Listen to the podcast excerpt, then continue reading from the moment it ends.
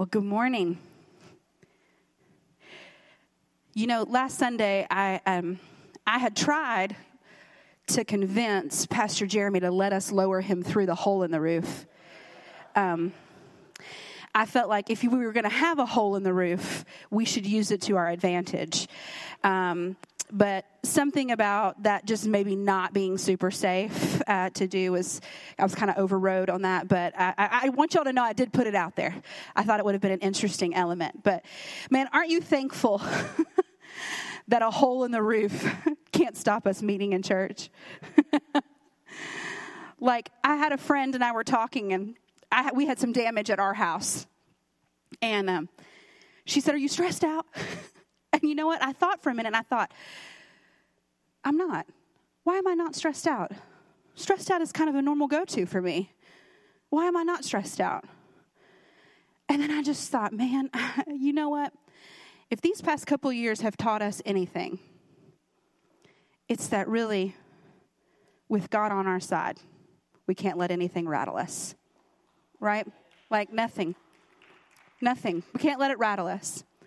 So, listen, we're going into Easter weekend, and I don't know what kind of craziness you've had this week going on, but I just want to encourage you today. Like, let's just take a moment to rest in the fact that God knows your name.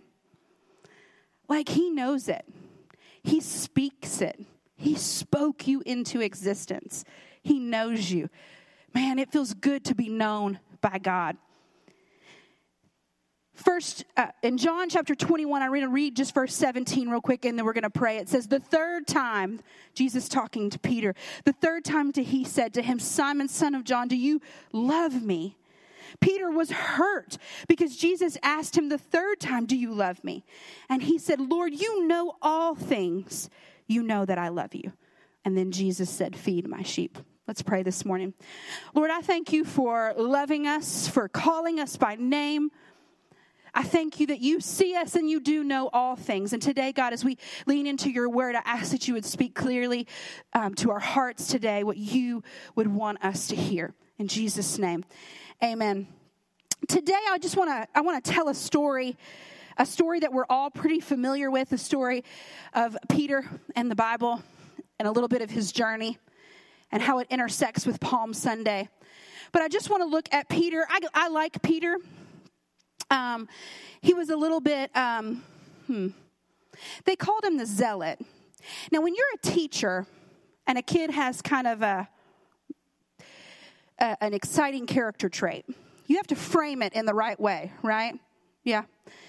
Um, so I feel like it was somewhere, you know, Jesus was a teacher. So, he, you know, we hear that phrase in there that Peter was a zealot. That's a nice way for saying he lacked some impulse control. right? He, he was a little bit impetuous. He had big feelings all throughout the time we hear about Peter. He just felt things big. When other people, will we'll get to the story today, when other people just rowed to shore, like just paddled the boat on over to Jesus, Peter like jumped out of the boat and swam to Jesus. It doesn't tell us if he got there first, but there's a good chance he probably didn't since he was swimming in a robe and they were just in the boat, right? so I like Peter because I feel like maybe sometimes that's a little bit like me. but I want to talk about the story of, of Peter and really the story of Peter being a little bit the story of me and probably of you. In Luke chapter 5, verses 5 and 6, we see Peter be called. Simon answered, Master, we've worked hard all night and haven't caught anything. But because you say so, I will let down the nets. Don't you love that? This is another way I, I love Peter. He's like, This is not going to work. I'm going to do it, but I'm going to let you know ahead of time that I already know it's not going to work none of y'all have done that, right? I'm not looking at the front row of the people who work with me all the time, but maybe that is a little bit resonated with me. Um, that Peter's like, I'm going to do it, God, but but I'm just wanting you to know that I've pretty much thought through this, and I'm not really sure that it's going to work. just letting you know, but we'll go ahead and do it just because you asked. When they had done so, they caught such a large number of fish that their nets began to break. Then skipping down to verse 8, it says, When Simon Peter saw this, he fell at Jesus' knees and said, Go away from me, Lord. I am a sinful man. For he and all his companions were astounded at the catch of fish they had taken. And so were James and John, the sons of Zebedee, Simon's partners. Then Jesus said to Simon, Don't be afraid. From now on, now on, you will fish for people. So they pulled their boats up on shore, left everything, and followed him. This is the story of Peter being called. And let me tell you, he, he had some questions. He had some big feelings. He fell at Jesus' feet. He definitely had a salvation moment, right? A realization that this was really somebody big. And instantly, when he saw what Jesus could do, he fell at his feet. It was, look, Jesus didn't tell Peter to repent. Peter knew he needed to repent when he realized who Jesus was standing there. When he realized that this man commanded the fish to jump into nets, he instantly knew that he needed to fall on his knees. He had a moment with Jesus that changed him. For the next three years, Peter went everywhere with Jesus, saw all the things, the Bible says that Jesus did so many things that it could not even all be recorded. Peter saw all of those things, all the miracles, all the healings, heard all the teachings. He walked with Jesus for three years. And then we get to the weekend that is symbolized this Holy Week. I'm going to start our story today really on Palm Saturday.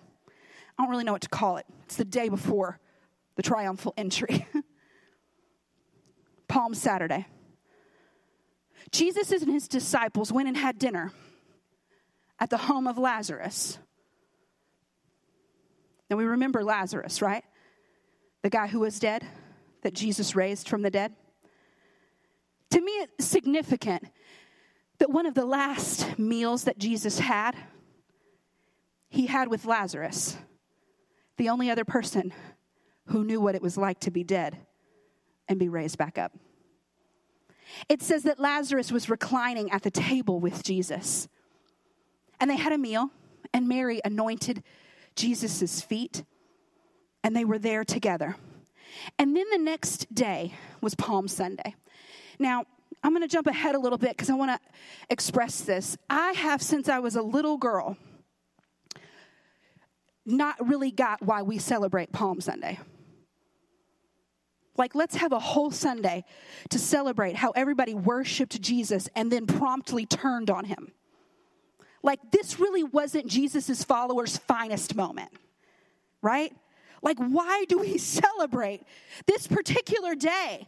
I don't get it. And then I thought, and then I began to process and think, has anybody ever really talked about or told me how we got to this point? Like, they just saw Jesus and spontaneously they started waving palm fronds at him. What triggered them to want to call out to him and compl- can say that he was king? What was that? Where was Jesus the night before the triumphal entry? He was at Lazarus' house. I'm pretty sure it was pretty significant that Lazarus had died and was risen again. In fact, in this passage of scripture, we find out that the same people who were after Jesus to be killed were plotting to kill Lazarus because his very existence, his rebirth, his resurrection was a threat to the system because it proved that Jesus might actually be who he said he was. They were plotting to kill Lazarus too. People were coming, crowds were coming. Why were they there? They were there because of Lazarus. Listen to me. People flock to miracles.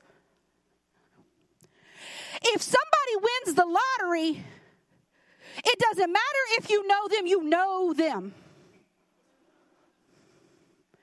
I may never have been to your house, but if you win $26.4 million, honey, we are related, right? It's okay.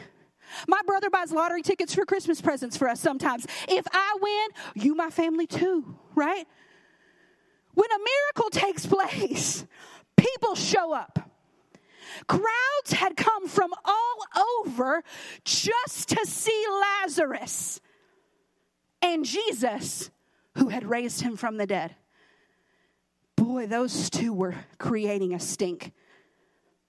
And the Pharisees didn't like it.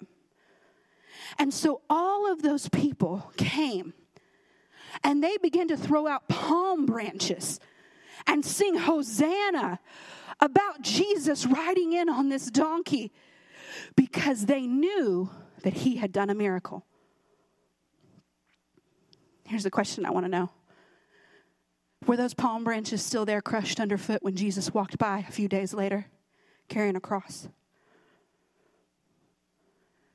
Did the same people who threw palm branches and celebrated the miracle of Jesus' work then crush the same branches under their feet as they hurled insults at him and called out for him to be crucified? Because in the same breath that we celebrate the miracles, we oftentimes find ourselves criticizing the Savior. Peter was along for this journey. He was at the dinner with Lazarus. He walked with Jesus through the triumphal entry. And then it came the days of preparation. And Jesus set out for a few days to do everything in his power to prepare the disciples for him leaving. You know, when you have to leave your child for the first time with somebody else and you make the list of all the things, right? Don't let them eat this. No matter what they tell you, no, they cannot build a tent in the living room and watch Minecraft videos all night long and you begin to go through the whole list of preparation, right? And then you're telling your child, behave yourself, don't act a fool when you get there. Like it's a whole thing, right? To prepare to leave, it's a whole thing. And Jesus spent days trying his best to prepare Peter and the other disciples for the fact that he was leaving. He did so many things to prepare them. He predicted his death. He told them, hey, I'm going to die, but don't be afraid. He told them that his death was coming. He washed their feet and cleansed them and reminded them of who they were because it was going to be so easy to forget their identity once he walked away for a moment. And he wanted them to remember who they were, and he washed their feet. He told Peter of his coming denial. Peter, I know you, you don't know yet, but you're going to deny me. He took communion with them, he comforted them, he prayed for them, and he did everything he could to prepare them for what was coming. And then the time came for him to be arrested. And he was in the garden.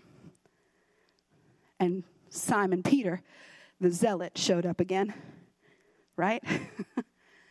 they came to arrest Jesus. And in Luke, um, I mean, John chapter 18, verse 10 and 11, it says, Then Simon Peter, who had a sword, don't you wonder, like, if when writing this, he was like, Did nobody tell him to bring a sword? We didn't know he had the sword.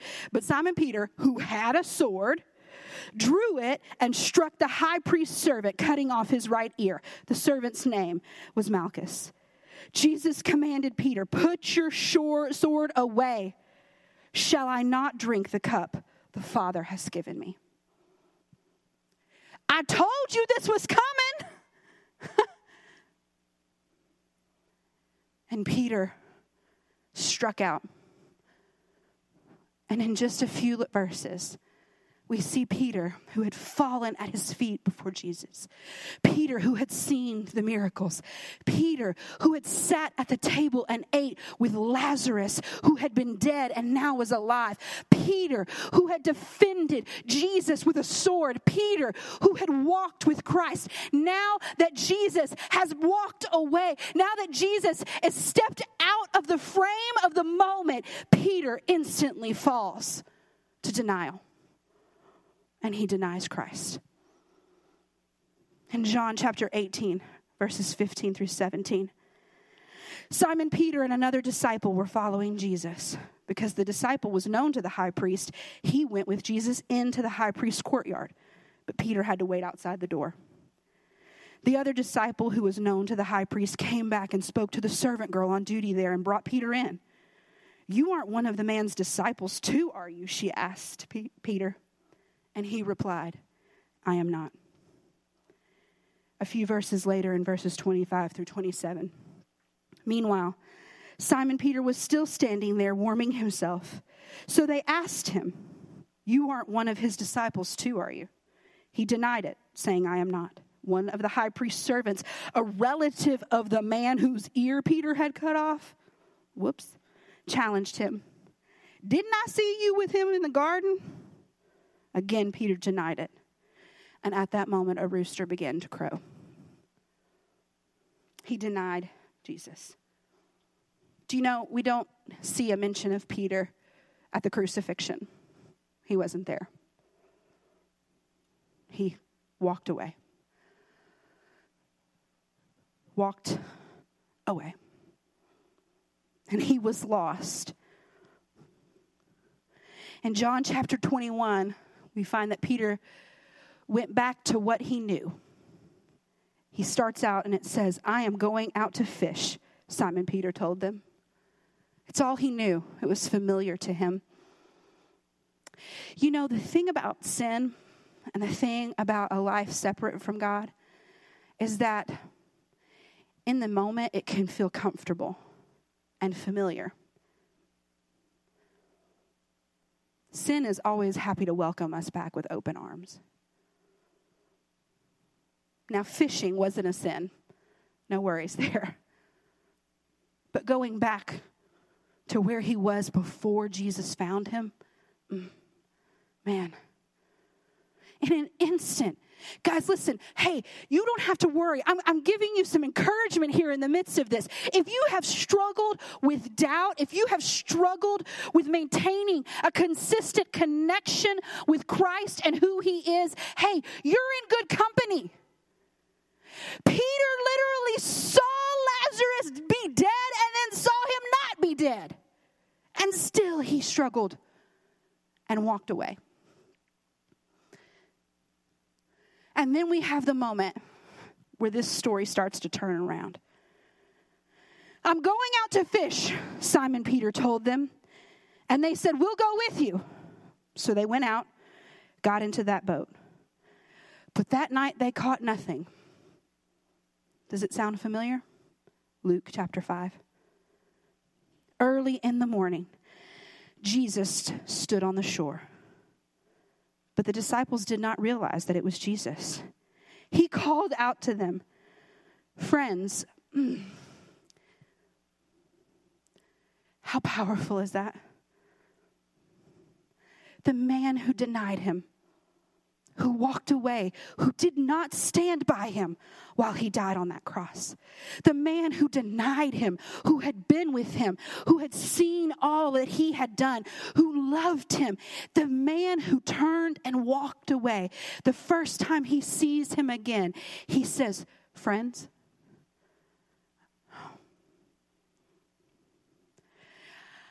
I'm going to be honest.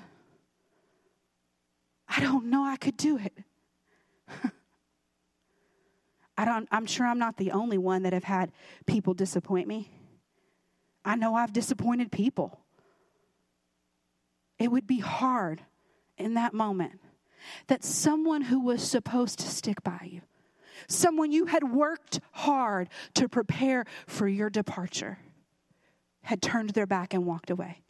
And yet, Jesus, standing on the shoreline, calls out to him, Friend, have you any fish? no, they answered. He said, Throw your net on the right side of the boat and you will find some. When they did, now pause right there. You remember the first time Jesus told Peter to throw his nets into the water? What did Peter do? I mean, we're going to do it, but I'm just telling you, we've been doing it all day and it hadn't been working, right? Oh, but this moment, this moment, there's something different.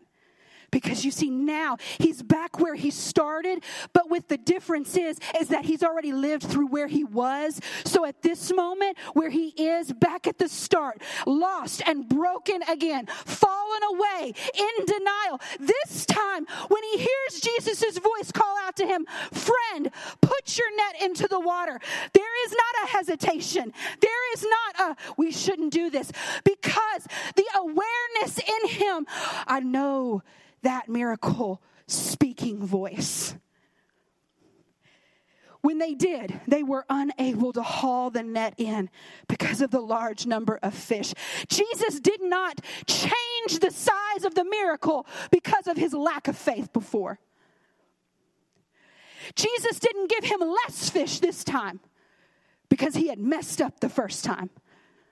It said the nets still were unable to hold the weight of the fish coming in. Because let me remind you, as far as the east is from the west, they hauled in the fish. The disciple who Jesus loved said to Peter, It is the Lord.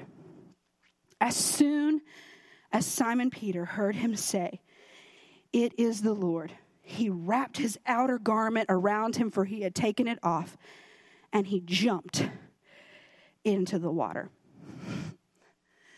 Oh, Peter, I get you, friend. I get you. My gosh, how many times have I forgotten the goodness of God? How many times has disappointment and discouragement robbed me of the reminder of who Jesus is? How many times have myself to get so far removed from the miracle of what Jesus did in my life that I have forgotten who he is? Peter, I get you. I get you. He was disappointed with himself. He was disappointed with Jesus. And he went back to where he was. But just like he did for Peter, he keeps showing up on our shorelines. the exact same spot. He just keeps showing up over and over and over again.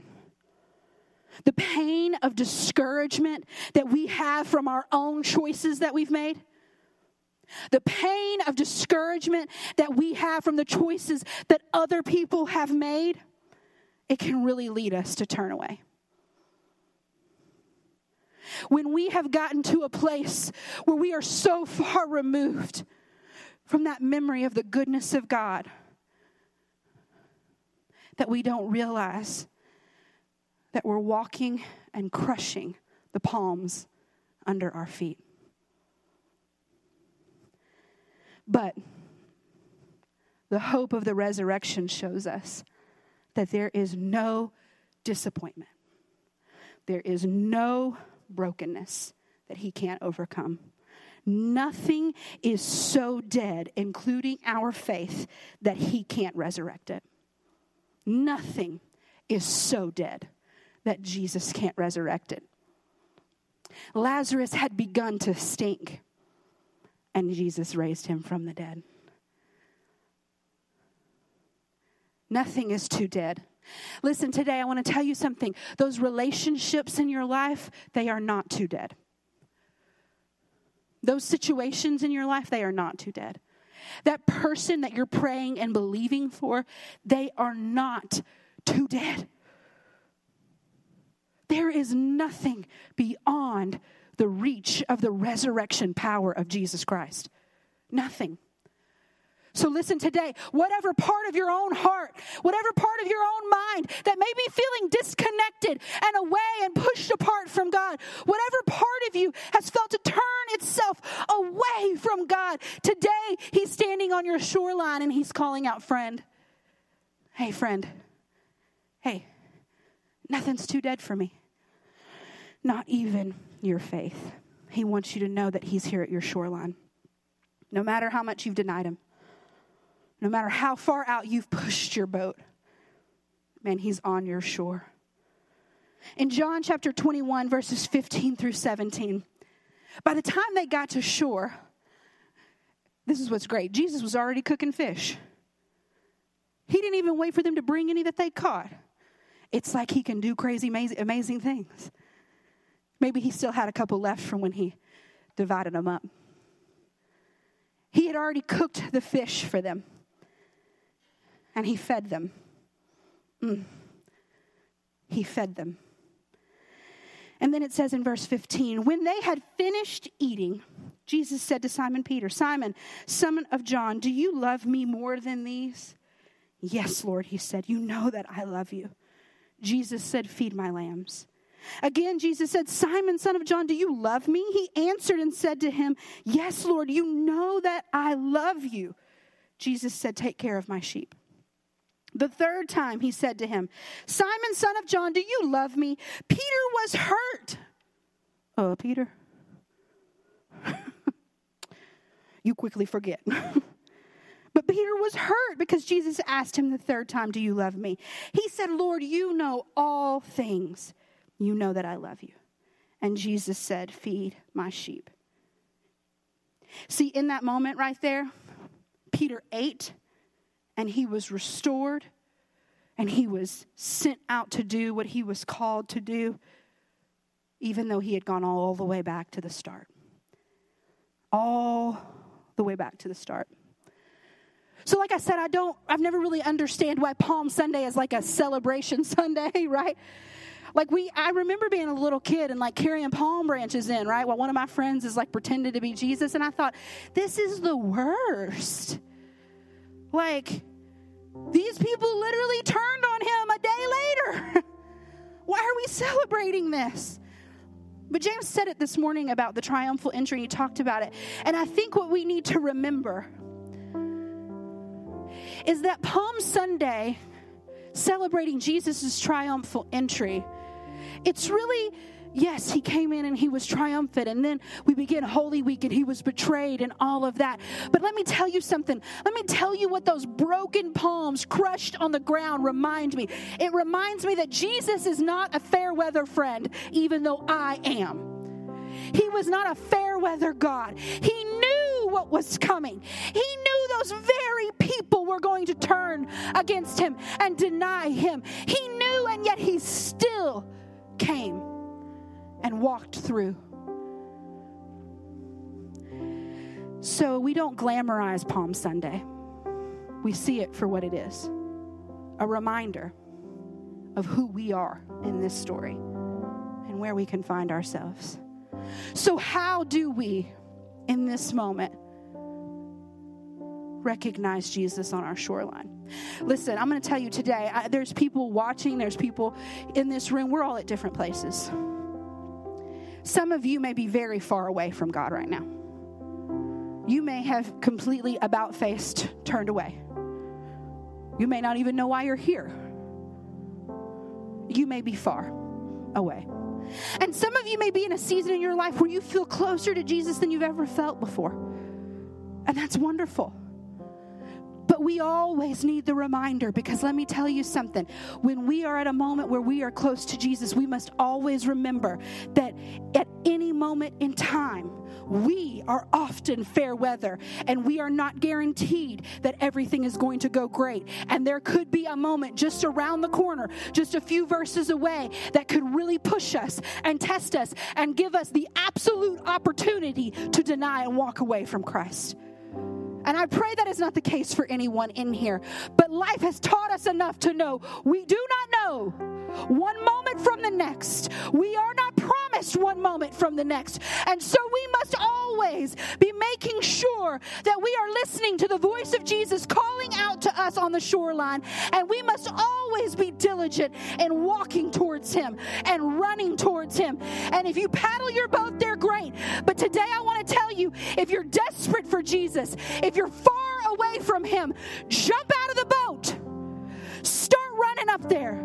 Because the great thing is, the moment, mm, the moment that you respond to His call, He begins to prepare for you everything that you need to be restored and made whole and put back right on the path you need to go on. Because let me tell you something in all those years that Peter walked with Jesus, he didn't do one miracle, Jesus did. But from the moment that Jesus turned him loose from the side of that shoreline, full, fed, restored, and reinstated, Peter walked out. And what does the word tell us about Peter? Upon this rock I will build my church. Because he had been far away, and he had been close, and he had been far away, and he had been close, and he had been restored and reinstated. And God had changed everything. And he knew that he was just Peter, the zealot, who cut off ears, who had big questions and big feelings, who denied God. And yet God still showed up, still showed up for him. Today we need to recognize that our life confirms or denies our connection to Christ. I don't know what the future holds, but I can pretty much guarantee you that today nobody's going to come up to you and threateningly say, Do you believe in God or not? And we live right now in a moment where you're pretty safe to say, Yeah, I do. So it's not so much about you saying, Yes, I'm a Christian or no, I'm not. It's realizing that your life expresses whether or not you are a follower of Christ or not. Brennan Manning has this quote that says, The greatest single cause of atheism is Christians who acknowledge Jesus with their lips and walk out the door and deny him with their lifestyle. This is what an unbelieving world finds unbelievable. Peter walked out and he denied God with his lips. But let me tell you something our actions speak far louder than our words. Are our lives a reflection of our connection to Jesus? Do our lives confess that Jesus is who he says he is? Or are our lives a denial of him? Oh, Jesus, convict my heart today. Recognize that the restoring grace of Jesus is always on your shoreline. His grace is sufficient. Here's the thing about Jesus' grace if you're standing on a mountain and you're worried that there might not be enough air for you to breathe, what, what if we run out of oxygen? Just breathe. You're not going to run out of air, and you're not going to run out of grace. You cannot exhaust grace, it's there for you. So recognize it. That's the grace that restores relationship. It restores hope. And today, listen, just as Peter denied, we have to know that there are times where may our words may not deny Christ, but our hearts may. But he wants to reinstate us and restore us today. And then the last thing that Jesus did was he gave Peter a mission to feed my sheep. Recognize today that our love for Jesus is proven by a life that's lived for Jesus. Feed my sheep. And when we fail, there's grace. But a life that loves Jesus, loves other people. It's lived in that way. Peter's story is my story. I'm sure it's your story. And Paul in Romans chapter 8 kind of summed up that story for us. Who will bring any charge against those whom God has chosen? It is God who justifies when there is one who condemns. No one, Christ Jesus, who died more than that, who was raised to life, is at the right hand of God and is also interceding for us. Who shall separate us from the love of Christ? Shall trouble or hardship or persecution or famine or nakedness or danger or sword, as it is written, for your sake we face death all day long. We are considered sheep to the slaughter. But no, these things were not more, but through these, in all these things, we are more than conquerors through him who has loved us. For I am convinced that neither death nor life, neither angels nor demons, neither the present or the future, nor any powers, nor any height, nor any depth, nor anything else in creation will be able to separate us from the love that God that is in Christ Jesus our Lord. This is our story. It's Peter's, it was Paul's, and it's ours. From your shoreline to shoreline, he loves you. Do you love him? Come to the shore and let him restore you and reinstate you. Let him fill you up. Let him feed your spirit, feed your soul today. Palm Sunday reminds us Easter is coming. But before the resurrection, there was a whole lot of rough days. And you may be in some rough seasons and rough moments. And like I said, if you're not, that's wonderful. But hey, listen, life has a pattern. We're all going to face it. We are all going to face difficulty. But our theme this Easter is resurrecting hope.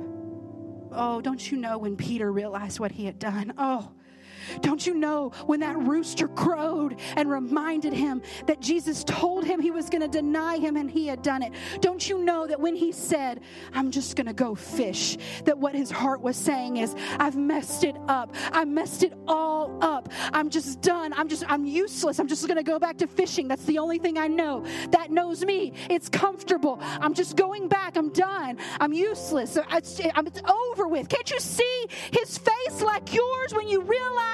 That you're not where you thought you would be, that things didn't go all the ways that you wanted them to go, that you're not doing everything you thought you would, that you've been a mess up and you've made mess ups.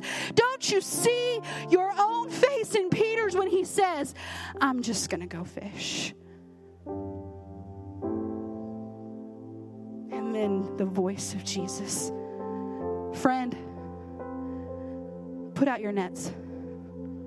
Come eat with me. Do you love me, Peter? You know, God, I love you. Yeah, He knows. He's just reminding you that He knows you love Him and He still loves you. he knows there is nothing that can separate you from the love of Jesus.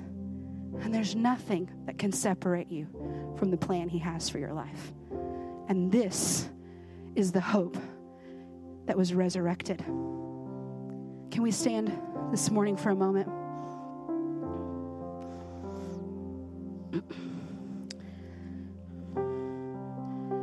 that little chorus, All My Love, All My Love from this song. We just want to take a moment today. Just sing through this chorus a couple times before James comes to close us out today. Listen, as we sing this chorus, all my love, all my love, you can have it all. All my love, all my love, you can have it all. Can we just see that as a response to Jesus standing on the shoreline? He's standing here in front of you and he's calling out to you.